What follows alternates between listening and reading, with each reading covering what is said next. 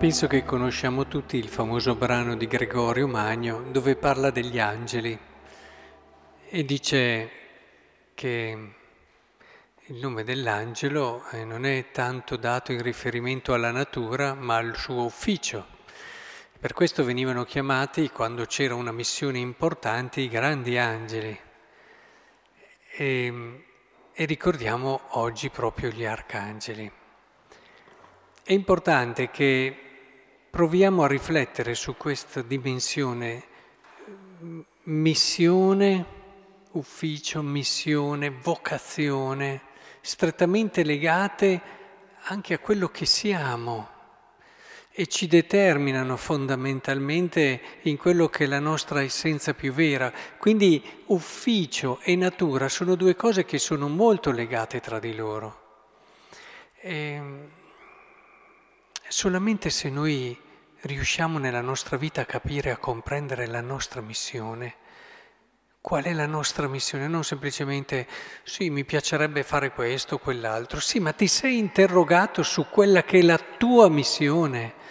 Tante persone hanno desideri, ma considerano solo una parte di quello che sono, i loro gusti, il loro sentire, i loro interessi ma capire la tua missione vuol dire eh, allargare l'orizzonte, cercare di conoscerti veramente, vedere i doni che Dio ti ha messo nel cuore, vedere le cose che di volta in volta accadono nella tua vita e che sono un chiarissimo segnale, un chiarissimo richiamo a riconoscere la tua missione.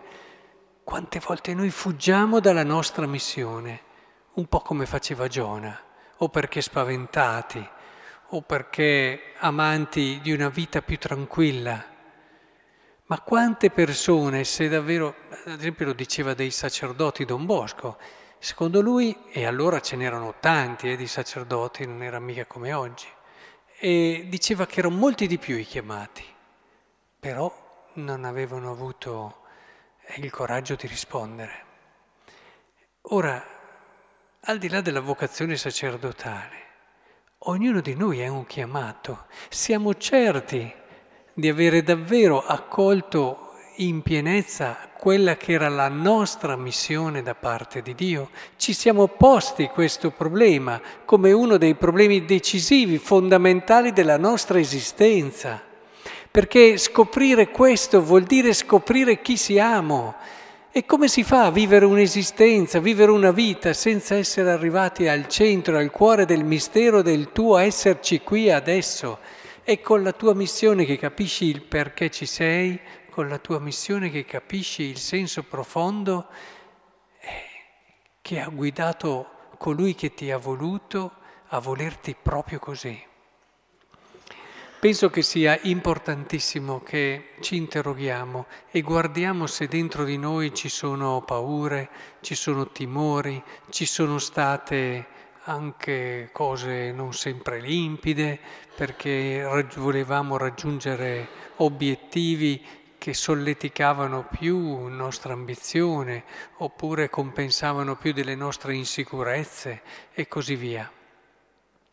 Credo che sia molto importante e Credetemi che il discorso della missione, è, anche se alla fine siamo noi che lo dobbiamo decidere, è sempre bene e prudente farsi aiutare, avere almeno un termine di confronto, proprio perché quando si ragiona su, su di sé eh, si fa sempre un po' fatica ad essere completamente liberi e oggettivi, ma sarà proprio qui e ne vale la pena sarà proprio in questo trovare la nostra missione e viverla, dicevamo nei giorni scorsi, il coraggio di ripartire, anche questo è importante. Se ti accorgi che finora non hai vissuto fino in fondo la tua missione, non avvilirti, questo è il demonio, ma riparti, questo è lo spirito.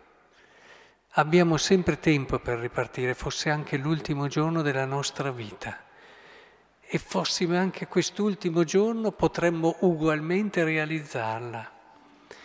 Non eh, facciamoci mai perdere, prendere dallo sconforto o dai timori lasciamo invece che il desiderio di bellezza e di pienezza che il Signore ha posto nel cuore di ognuno di noi abbia sempre la meglio. Allora vi accorgerete che vivendo fino in fondo la nostra missione e guarderemo indietro dopo quando arriviamo alla fine, siamo stati angeli per tante persone.